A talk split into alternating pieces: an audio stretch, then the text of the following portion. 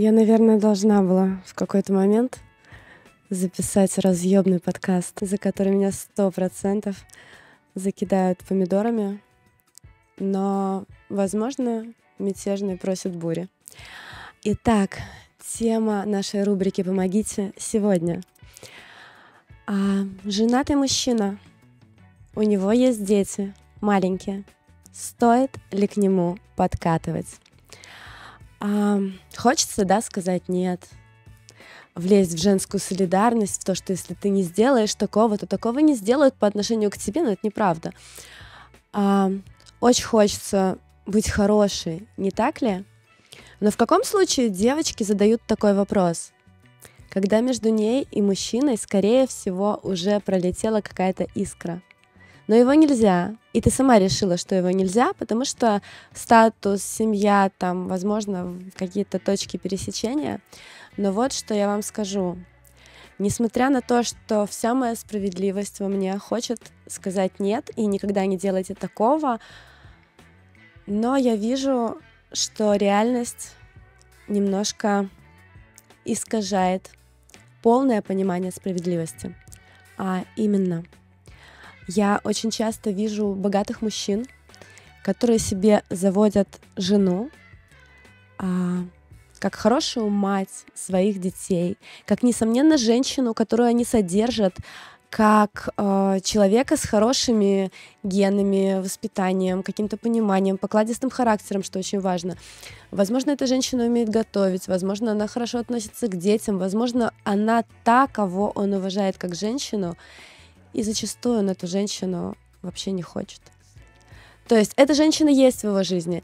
Он никогда ее не бросит, он будет хорошо всегда относиться к детям, он, возможно, никогда не уйдет из семьи просто потому, какой он принципиальный и высокоморальный, но трахать он будет ту, которая будет вкусная, которая будет искрить, которая будет безопасная, то есть она не будет угрожать его репутации или его браку, это важно понимать. И также очень важно понять, что каждый человек несет в этой жизни ответственность только за себя. А твоя ответственность в том, чтобы сказать себе, либо я этого хочу, я пробую это, я не буду уводить никого из семьи. Для меня это просто лайтовое развлечение, как, например, вот здесь. А, это просто маленькая шалость. Почему бы и нет? С другой стороны, есть степень ответственности мужчины. И, пожалуйста, не нужно за мужчину ее нести. Каждый мужчина сам решит, насколько он верный, насколько он любит свою жену, насколько допустимы в его жизни другие женщины.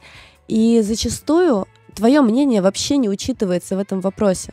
Он или трахает других, или не трахает, а, или он позволяет себе флиртовать с другими женщинами, или не позволяет.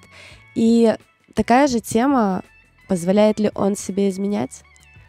Потому что если да, он будет трахать себя, скорее всего, до тебя еще кого-то, после тебя, возможно, кого-нибудь еще. А если нет, то в зави... вне зависимости от твоей хочучки ты этого мужчину не получишь, потому что есть мужчины, которые действительно умеют любить и ценить то, что у них в семье. Но зачастую, к сожалению, из-за воспитания наших мужчин у многих по-прежнему есть порядочные женщины для семьи и шлюхи для любви. Не знаю, как вы, а я предпочитаю быть вторым вариантом. Мне кажется, что второй вариант чаще улыбается. Напишите мне, пожалуйста, в комментариях, что вы думаете по этому вопросу. Происходит ли слово любовница от слова любовь? А, и вообще женатый мужчина можно или все-таки табу? Всем спасибо. Надеюсь, это видео было вам полезным и интересным. Всем пока.